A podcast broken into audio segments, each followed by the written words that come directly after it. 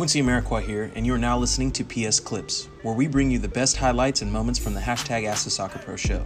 You can subscribe to listen to more clips, this full episode, and all our other Perfect Soccer radio shows over at perfectsoccerskills.com slash radio.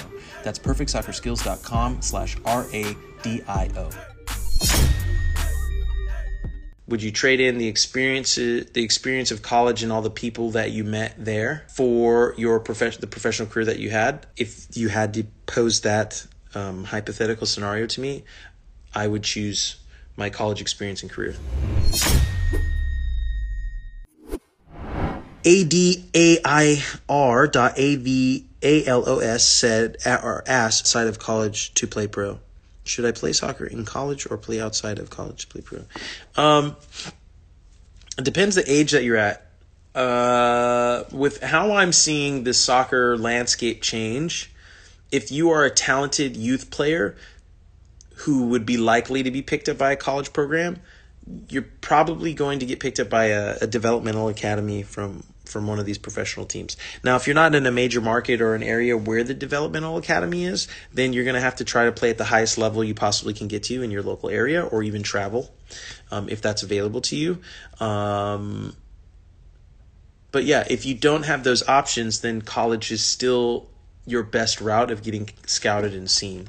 Uh, the idea being that if you are good enough, you will be seen because you'll be playing games at that level and you should be dominating at that level uh, to pique the eyes of coaches and scouts to then make your way up the ranks.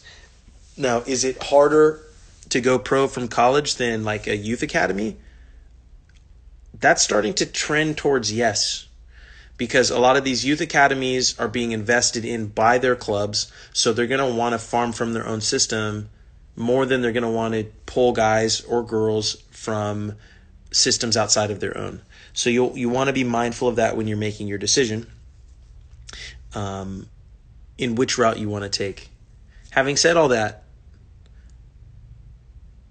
education and the college experience is something that you cannot um, duplicate. And I think a lot of players who are choosing to try to go the professional route are doing so without fully understanding what they're giving up by not going to college. Um, and college is an experience on the education piece, but more so this the the life lessons, the connections, the people, the friends, the relationships that I developed while I was there that I wouldn't ever give up in exchange for a professional career. So if you were asking me, Quincy, knowing what you know now and, and the career that you had, um, would you trade in the experience the experience of college and all the people that you met there for your profession the professional career that you had? If you had to pose that um, hypothetical scenario to me, I would choose my college experience and career. That's where I met my wife, and um, that's why I have my two beautiful boys now. So I would never change that for anything, and that wouldn't have have happened had I not gone to the college route. So I share that because playing professional soccer is cool. It's it's a goal of many players, but that's not all that's not all of life. That might be your life and what you want your life to be, but that's not all. That's not everything that life is, and not what everything life could be. So be mindful of that. And it's difficult to know what you're giving up by making these decisions, but don't don't make them lightly. So take the time to think through what what's best for you, what you think works for you, after you've applied those three S's of self awareness. You guys know what it is. Um, if you don't know what I'm talking about, head over to perfectsoccerskills.com slash SSS. Um, somebody please type that in so I can pin that to the bottom there. Um, because that is the that is the system of thought that I use when um, thinking through uh, small decisions and big decisions. Let's see. Trevor T R E V O R W I L L I S underscore asks, What do you do to recover after a practice or game?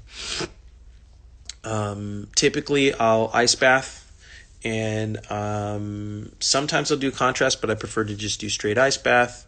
Uh, you can you can do the bike a little bit. You do puff pants. I don't know if that's the technical term for it, but they're the um, the, the the pants that you pull up your legs and then they they compress, uh, massage if it's available, um, individual trigger point stuff, stretch, and um, pl- uh, body weight stuff, body weight um, exercises.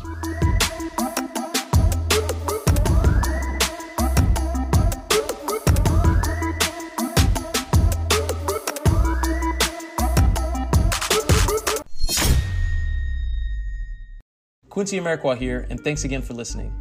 If you enjoyed this episode, please be sure to share it with someone you feel will get some value from it. And if you could take a moment to leave a review of our podcast wherever you're listening and let us know who you would like us to interview next, we'll get working on it right away. You can re-listen to this episode and all our other interviews, episodes, and audio shows over at perfectsoccerskills.com slash radio. That's perfectsoccerskills.com slash R-A-D-I-O. You can also enter to win free weekly soccer prizes, goals, balls, jerseys, player meet and greets, and more by heading over to perfectsoccerskills.com slash PSTM. That's perfectsoccerskills.com slash PSTM to enter to win for free today. Thanks again, and see you guys in the next episode.